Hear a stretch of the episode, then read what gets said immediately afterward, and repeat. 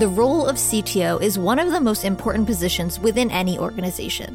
It's also one of the most rapidly evolving jobs in the C suite. On this episode of IT Visionaries, Kalyan Kumar, the CTO and Corporate Vice President of HCL Technologies, discusses the way he's seen the role of CTO change. Plus, he explains why companies are now shifting their focus to how technology can create opportunities and the importance of a streamlined workflow. Enjoy this conversation. IT Visionaries is created by the team at mission.org and brought to you by the Salesforce Customer 360 platform, the number one cloud platform for digital transformation of every experience. Build connected experience, empower every employee, and deliver continuous innovation with the customer at the center of everything you do. Learn more at salesforce.com/platform. This podcast is created by the team at mission.org. Welcome to another episode of IT Visionaries. I'm Ian Faison, host of IT Visionaries, and today we are joined by special guest KK. What's going on? Yep, it's been good. I think uh, trying to adjust to the packing schedule from working from home and trying to what I really call is work life integration. That is the name of the game these days: work life integration. Uh, I I don't know if balance is uh, is is the word anymore. That is for sure. So, okay, today we're going to be talking about your background uh, in technology, uh, what it means to be CTO of HCL Technologies, and much more. So, let's get into it. How did you get started in technology in the first place? So, I started getting uh, insights into tech uh, maybe around like when I was 11 years old. Uh, I got my first Commodore 64 mm, computer. Uh, and I always said that I became a technologist over a period of time, but I always wanted to be a cricketer first. So I used to be so much playing cricket that, mm, and the only other thing I used to love was uh, playing with computers and writing code. And maybe at some point in time, that thing became more, uh, I would say, that took a little bit of precedence than playing sport. Maybe that time when I was playing sports was not like a big pro thing uh, when it was starting. I love those early Commodore 64 uh, references because we get so many of them of CIOs and CTOs that uh, that that was their first computer and that's what that was their first technology love. Uh, so I, I, you're not alone there. Commodore 64 and BBC Micro. These were the two things. So flash forward to today. Uh, tell me what it means to be CTO of HCL Technologies. So actually, if, if you see my role, uh, CTO is more of my horizontal staff role. Uh, uh, unlike typical CTOs, uh, I also have a fairly large line function responsibility. I'm pretty much actively involved in a lot of things, which is uh, typically uh, not a traditional CTO who does a lot of this role. So effectively, if you see what I do from a day job perspective, uh, looking at product and technology strategy, what's happening in the market, uh, trying to look at uh, exploration areas uh, in terms of what's coming up new, uh, especially and, and what's being relevant. So it's, it's, it's more of, I would say, applied technology.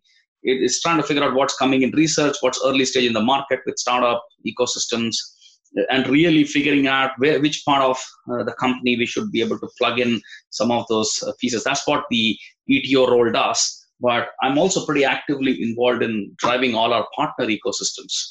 Uh, so in terms of working with all our seven large ecosystem units, which is uh, the big, large cloud AI platform uh, partners, and then trying to build full stack solutions, uh, which we can bring all the might of HCL behind it. Yeah, and so for those of our listeners who don't know, I mean, if they're living under a rock, uh, can you share a little bit more about uh, what HCL does?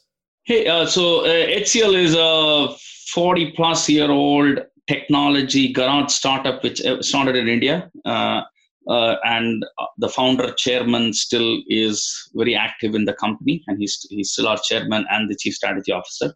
Uh, this we really are in three distinct businesses. So we have one what we call as IT and business services, which is really looking at infrastructure applications, digital, cyber security, uh, process operations, uh, IoT, and the whole stack around services, which is like a global systems integrator. we have a very unique business, which is what we call as engineering and research services. We're one of the top three uh, independent engineering companies globally. Uh, very deep, about 30,000 engineers there, are ERS. And then we've got a uh, flourishing products and platform segment, which is combination of lot of the uh, intellectual property which we have created and we have acquired over a period of time, which combines uh, com- entities like HCL Software, Actian, Dry Software, mm, a lot of our own organic initiatives like ERX, uh, uh, and many other entities. So, the, so HCL is fairly diverse. So we've got a GSI business, an ESO business, uh, and an ISV software business. So, as CTO, are you working primarily, you know, on product most of the time? Are you working on uh, on like employee experience and optimizing what your employees are doing? Bit of both bit of both. So I, uh, my role doesn't. I, I don't manage the internal uh, IT. So which means that I'm more of an advisor and helping our internal IT manage our uh, their internal IT applications and infrastructure. Most of my role is to really work out into the industry and the ecosystem. So mostly I'm spending time with customers, partners, and industry bodies and, and, and the startup and other ecosystem. So it's mostly outward uh, where do I spend most of my time? It's there are dedicated product development and product groups, and there are de- dedicated solutions groups.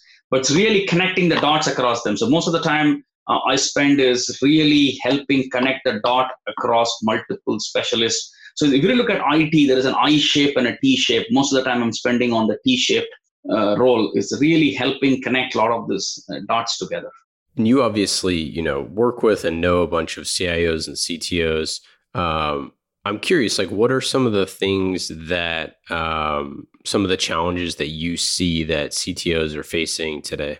So, okay, so I would want to frame this answer in uh, in two different contexts, right?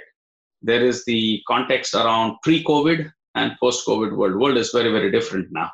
So if you really look at uh, the most uh, CTOs and depends upon what they're really looking at, most of the companies they're really trying to use how can I make technology create new business possibilities? That's been the single biggest focus for a lot of the companies. You people use words like I want to do digital transformation, I want to change things. But if you really go to the core, companies are reimagining and rewiring their businesses with keeping technology at the center. So, it, so hence, if that is the case, most of the time when we have this conversation, before the CIO role was someone who was custodian for IT, right? Now it's changing fundamentally. Every individual in the company is an IT person or using IT to solve business problems or using tech to solve business problems. So I think two things are happening. So one is the way the roles of uh, the IT organization within our customers is going through a massive change. We are seeing the amalgamation of business technology uh, into one and that's where you have this new product centric thinking. So it's this whole new concept of rather than saying there is business and there is it and throwing things over the wall the fundamental shift which i'm seeing is is asking these four questions which typically form the fundamentals of anything which we do uh, in the new world is is the the around the four themes is am i building viable products? So first question is answer of viability correct? And that's where this concept of product management is coming in. Are we creating valuable business outcomes? How are we measuring? So the viability question then there is a desirability aspect which is where design is coming in pretty much effectively into tech so what are the user centric problem user research customer journey uh, value chain mapping, that whole aspect of creating desirability and understanding the whole piece. And then this whole aspect of engineering, which is feasibility. Will it work? How will it work? And the last aspect, but most important, is measurability, correct? And that's where things like data science, a lot of those things are coming in. But it's really that whole larger puzzle which people were dabbling, correct? And, trying to reinvent their business model in the pre COVID world, I would say. And in comes the first quarter of this year and the world changes uh, and, and, and i think uh, that's a completely different topic to discuss of what's happening in the post covid world. A lot of these things still matter, but the the rate and the speed at which you would do these things is going to go through a fundamental shift. Yeah, I think that the idea of technology kind of being in the background of everything that kind of like modern business had been doing um, jumps to the fore- foreground immediately when every single person needs to figure out how to talk to other people via video chat, or every single person needs to figure out um, you know, their communication strategy, their email strategy, their CRM, their, you know, all these things that now it's like, you know, you had the old school sales rep who was like, yeah, okay, I'll update the CRM, you know, every now and then. Uh, or, but like majority of my business is face to face. It's about, you know, shaking hands and things like that. And then all of a sudden, when you're in your house every single day and you can't do any of that, it's like technology is at the forefront. And there's so many people that didn't understand what they were using or how they were using it or how many tools that their company had because they kind of ignored it. And I think especially on this podcast, a lot of times like we gloss over a lot of that because we're talking to top technologists, but there's so many folks that just um, really technology was in the background of their job and now it's like every single second of every day it's the only way to stay connected. As CTOs are uh, you know are kind of facing these challenges, what are some of the things that you've done uh, recently in you know the past uh, few months to start to combat this with your teams, with the people who, uh, with your customers, and uh, and the folks who who you work with every day? So, if you really see what most of the time I spend internally is I, I use this term called I'm mostly spending time on doing cultural transformation. Correct. So the CTO role is not about technology. It's a very interesting shift. It's about how do you see technology exists, correct? And I think the biggest challenge we have is how do you make sure people change faster to adopt technology? And, and that's a that's a very very uh, interesting pace. Before, what used to happen is people used to run in a certain pace, and technology used to catch up. Right? There is a rate of change in tech, new tech, new capability. Uh, the globalization of talent has really enabled people to create new capabilities, correct, and, and, and, at a really high speed pace. So, how do you make sure people are able to uh, transform and be relevant in the new uh, scheme of things? A lot of time I'm spending is around how do we uh, curate more uh, programs, uh, which is more around the people aspect, is take the talent and run them through the learn, unlearn, relearn, uh, or ability to rewire them to the new world. That's one area which I'm more about building programs or helping drive competency creation and definitely working with all our line of businesses right? Finally those resources people live in the lines of business. But really about thinking around that aspect. That's that's one area which i've been spending a lot of time. The other in the last few months most of the time is being spent around how do you help companies cope up with the new challenge which they are facing around in the in the COVID uh, times, right? And if you really see, there is a social challenge, there is a business uh, challenge, and then there is a significant technology challenge too. If you really start to look at companies where working in a, a model and the whole world changed people there was a completely different operating model which got completely changed to a new operating model overnight. People had to really shift through this and that really created a lot of uh, i would say one it accelerated technology adoption but it, it brought a very interesting aspect saying that i could do the rate of change in a very different way which i could have never done before. So so that really brought up a very interesting uh, aspect around this so really looking at what i call what is the silver lining in the new normal and I've created uh, basically working on uh, this whole uh, theme around, uh, you know, again taking back to one of my passions around cricket, correct? And, saying, hey, when you play a test match, it's a five-day game, and there are so many factors, correct? You you, you play in that. You got weather, soil, um, the, patterns, people, mind, skill, everything is being put into test, and that's where the, the world is in now because there are so many things uh, happening together, correct? We've got so many challenges. So, what, what's the opportunities or what are the areas which we need to look at in terms of using technology to, to really look at this new possibilities? So, I have this what I call a playing 11 which I have created, and maybe I'll, I'll talk to you about that. So, uh, there's 11 things which you need to do, uh, which you can really pick around creating opportunities around in the new world. Yeah, let's get into that. I I, I want to know. So, um, so how did you come up with this? It's again based on. Uh, this is very interesting. So, end of Jan, the last week of January, uh, uh, we were all in the World Economic Forum in Davos, and I was listening to a lot of customer meetings. I met at least about a few hundred leaders there, and then uh, obviously in the last uh, few months, I've spoken to at least another hundred plus uh, CIOs and CXOs uh, of our customers and partners. And, and, based on that, I really found an interesting pattern because, so and the, ironically, the thing started is I was attending a session in WEF uh, by a great thinker called Yuval Noah Harari, and he was talking about 21 things to watch for in the 21st century. And, and one, one big thing he put was pandemic. And that was on the last week of January this year. And then in comes Feb, and you know the whole world is upside down by first week of March.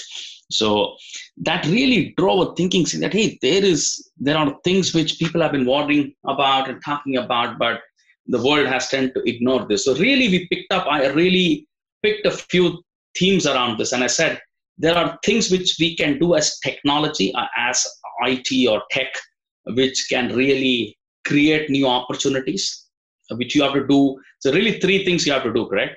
What can you do as technology within your company what what activities you have to do as a tech person what can you enable using technology for the business and third how do you use technology to really impact the society or the social aspect it's really so if, if i invert the whole conversation let me take the easier one so it's like what would you do as a tech for within the company correct so i've been using this theme called you you have this six factors which are there which you can tap around.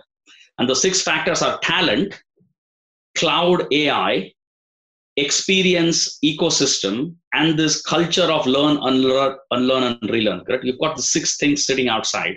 These are levers which you can apply. And then you go and start to look at what can I do with my technology landscape.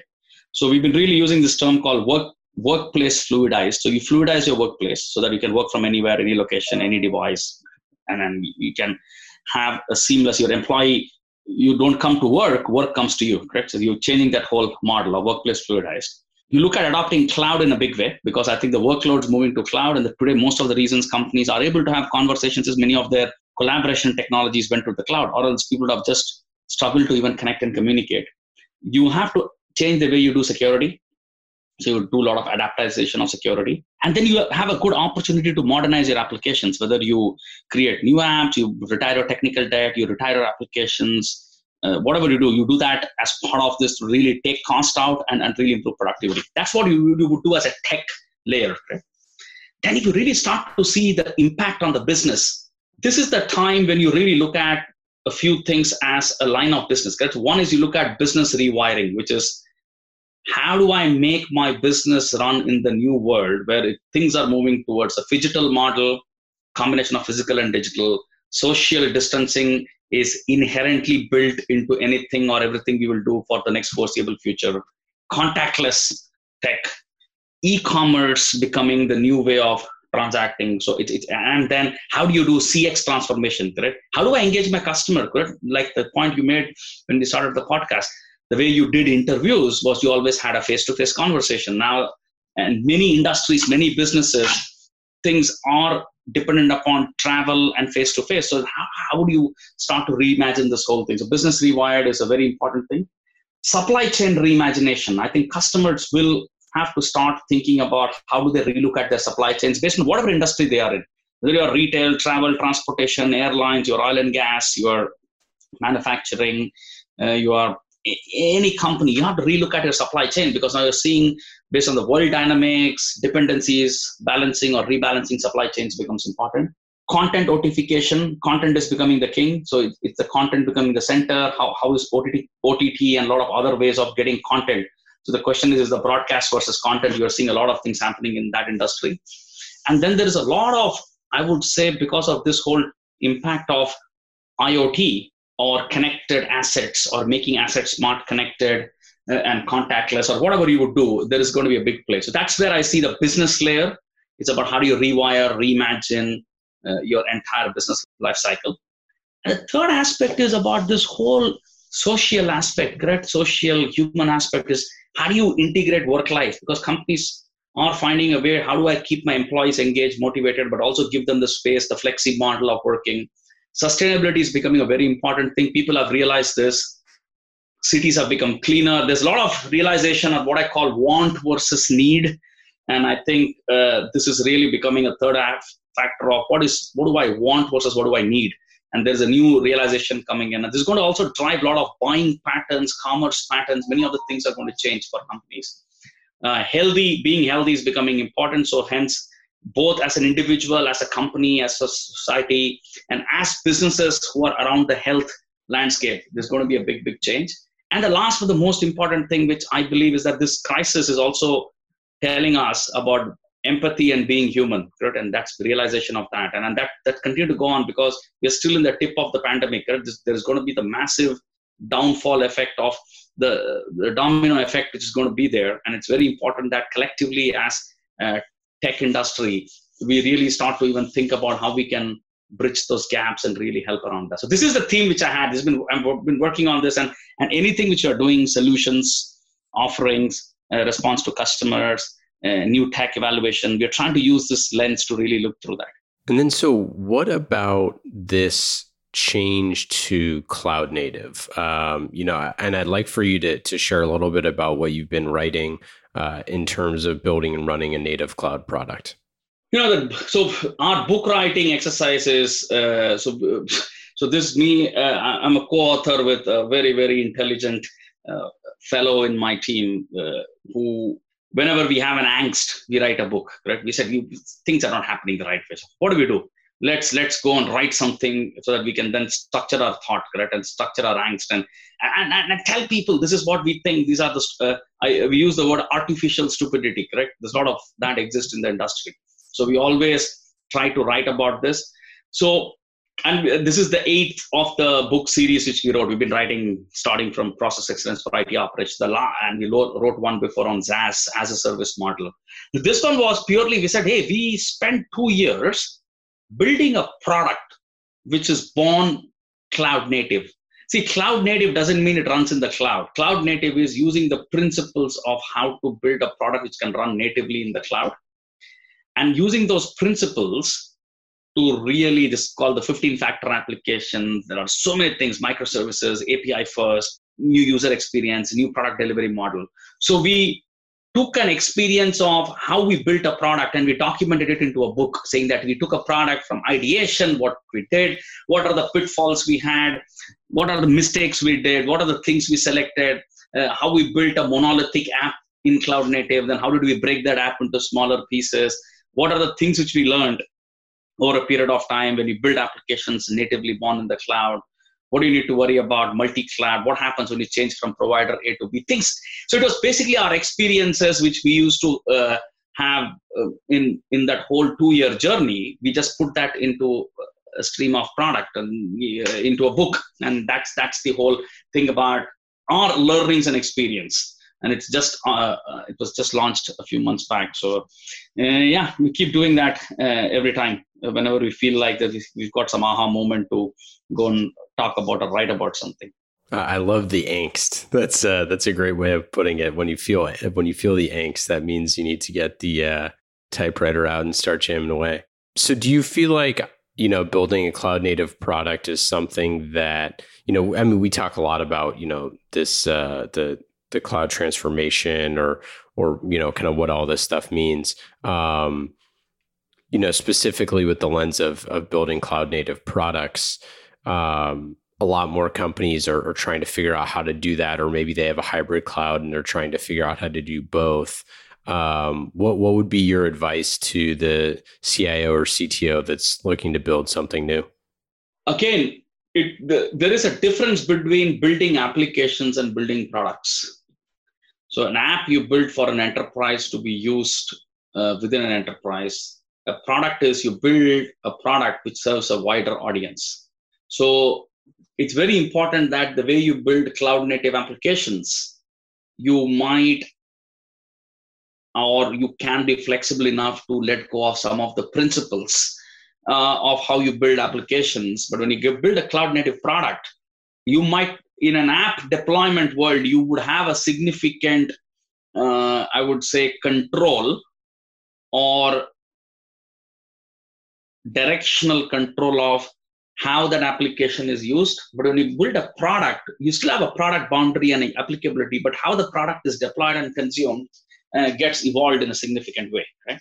So there's a big difference what we learned over a period of time. So it's again very important for uh, the community when you start thinking. Uh, it's very easy and attractive to jump into a cloud development because it accelerates things for you faster.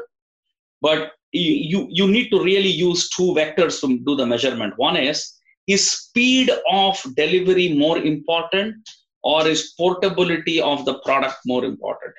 So if you do speed of delivery, then using a lot of native services available by the cloud provider is a very good way to jumpstart because you reach the goal faster. But if you want cross portability across cloud provider, flexibility to move things around, then I would say uh, think on that model before you embark on the journey. So portability, non-functional becomes very, very important. Switching gears, um, I want to talk about quantum computing. So uh, do you see this going mainstream anytime soon? Like, and what's the impact? I think quantum is a fundamental shift in the way we imagine computing.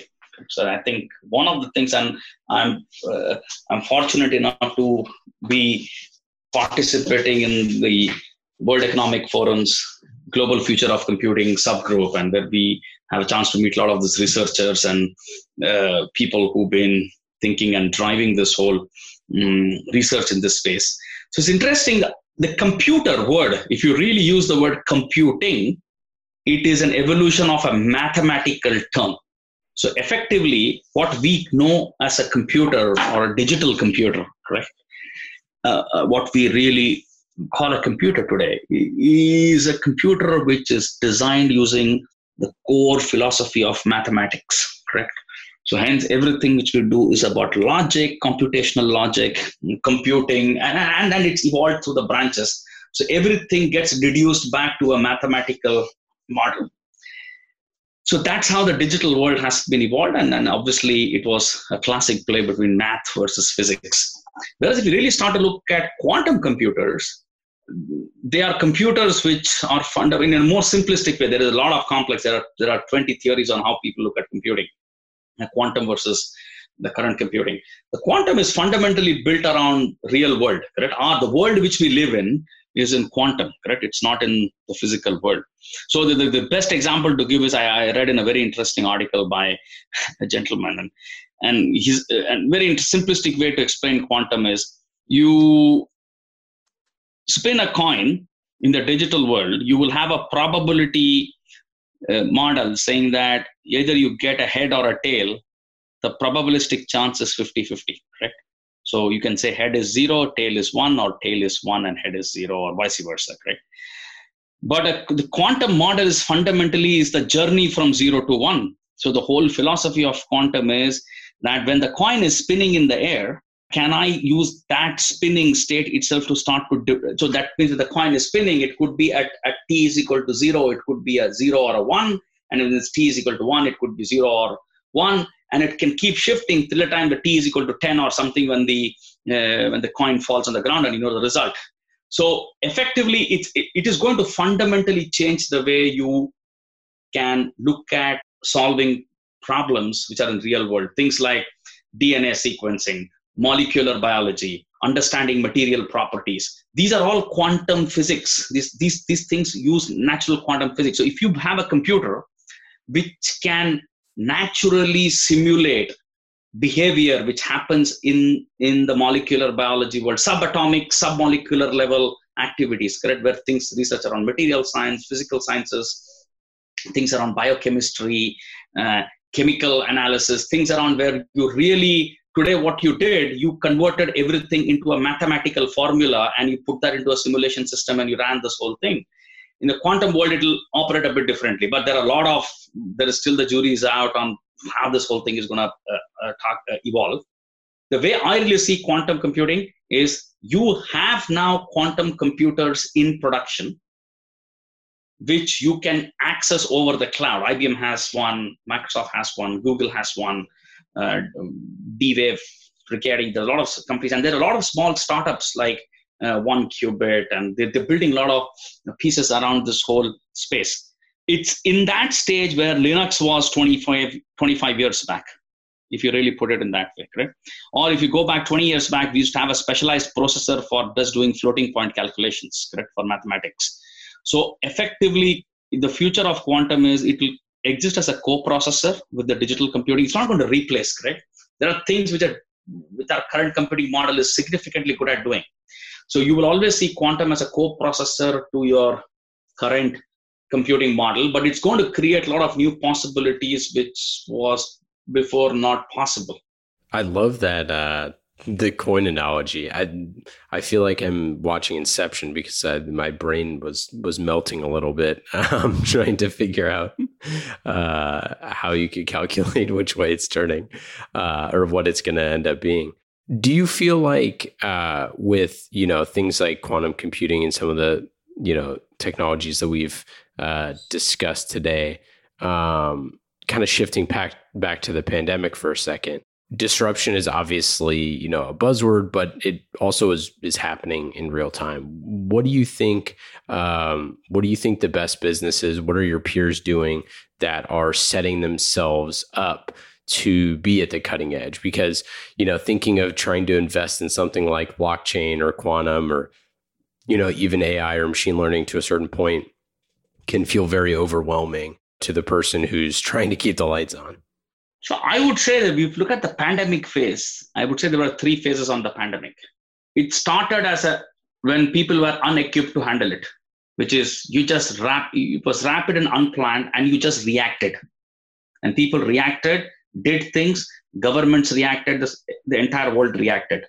I think we are now at a phase where the reaction phase is in the end, and now we are reaching a stage which I call is the survival phase now. From reaction to we were the reaction phase for the first 60 to 90 days, and now we are now in the survive space. Is about hey, how do I relook at my business? What do I need to do to keep my business running? What do I need to do to make sure my employees are able to work? Access, how do I still make sure I'm able to keep and restart the business? Because in many countries and many parts of the world, uh, we were on a lockdown mode effectively. So, lockdown led to a situation where you are operating from unequipped to survive. You're just making sure. Now, when companies have to relook at the whole this thing, one is they have to figure out I have to move from survival to sustenance and in this, reinvention becomes important, saying that how do I now reinvent the way to, and that's the reason I said the rewiring, reinvention becomes very, very important. So that's where the, it's going to be a very, very hard call for companies, and that's where technology leaders need to, need to help business leaders, the CEOs, take those calls because you will be at a time where you you've managed to stabilize the company. You've managed to make sure you're keeping your lights on and running the business. But then how do i make sure that i am creating newer opportunities in the new world? Because in the new world if you have the same old product being offered to the same customer who or the consumer or which could be an employee of b2b or b2c but their demands have changed or their way to consume that has changed so reinvention will become important now will quantum computing help the answer maybe no, not now. But are there areas where quantum will fundamentally look at helping in certain industries? Yes, life sciences, chemistry, uh, companies dealing with materials, because you could accelerate your research, your simulation, and work like that in this space. I'm curious, what is one of the things that you've faced, uh, whether it's through the pandemic or you know in the past few years, that was a particular challenge that that you had to overcome uh, for for your team or organization? A couple of instances. So maybe uh, a few years back, uh, I would say maybe five years, four or five years back, uh, the big big challenge you have sometimes was driving justification of cloud adoption. Very interesting. And most of the CIOs and CTOs, even they have challenges today, but now maybe in the post-pandemic world, things have changed. But one of the things which happen, this is the conversation we keep having with our business units and with our customers, correct? Is adoption of cloud because this whole business case of hey, should I do it on-prem? Should I do it on the cloud? Uh, should I do it in this way? So that was one big area where I thought was it was cons- consistently challenging because the landscape was continuously changing. So this question always used to come in: is why can't I build it myself? Why do I need to go and, and, consume the cloud? And, and the, because at that time, even the cloud providers were also much, majority of their offerings were very infrastructure uh, heavy. Correct? That, that, that's, that's, that's, that was the one challenge which I really saw in the last uh, few years. And, and that, and that challenge continued to uh, get mitigated because people understood, understood the value of how to drive and manage cloud and, and not compare it in the old ways or the thinking of hey, I'm trying to build myself versus buy, but it's also a lot of other factors on agility, TCO, and, and there are, and obviously there are concerns around lock-in and security and a lot of other things. In the last three months, I think the single biggest challenge which we've seen is productivity versus innovation. And I think and the reason I'm bringing this question point is we've managed to enable remote working, telecommuting, and the companies are. Uh, see, today also most of the companies have a stopgap model to work from home. They are not fundamentally designed for people to operate in this model for a longer period of time. So there is a productivity challenge. There's been a significant, initially, if you saw a drop in productivity, and then there's a significant upswing in productivity of people working in a remote model the hindsight is that this is about running the business and doing things to keep what I call the survive model. The, the challenge which all of us are currently trying to dabble with, and there are different ways and means to address this, and, and it also will be an evolutionary model of how will I start to continue to bring that same level of ideation, innovation. I can still deliver scaled agile in a distributed model. But the new way of how people can think, innovate. It, it, it, this whole idea of brainstorming sessions and ability to uh, ideate together in a whiteboard. You can bring a digital whiteboard. There are there are still those factors around how do you get the people aspect of bringing them to do innovation is the first challenge.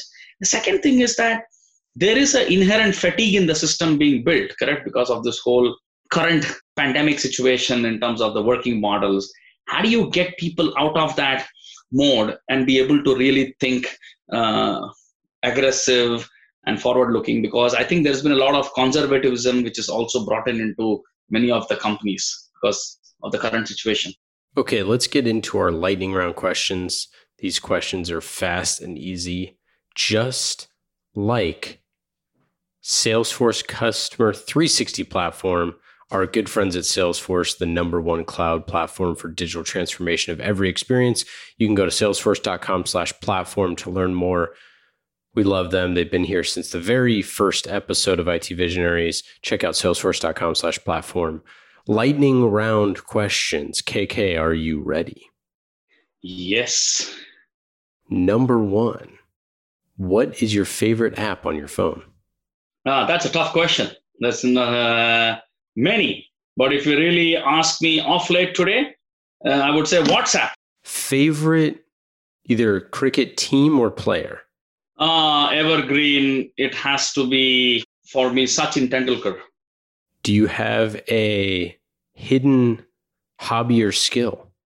I don't know if that's hidden hobby. I'm a drummer who plays my drums and percussion player and who plays for a band and maybe there was time when I thought that was my primary profession.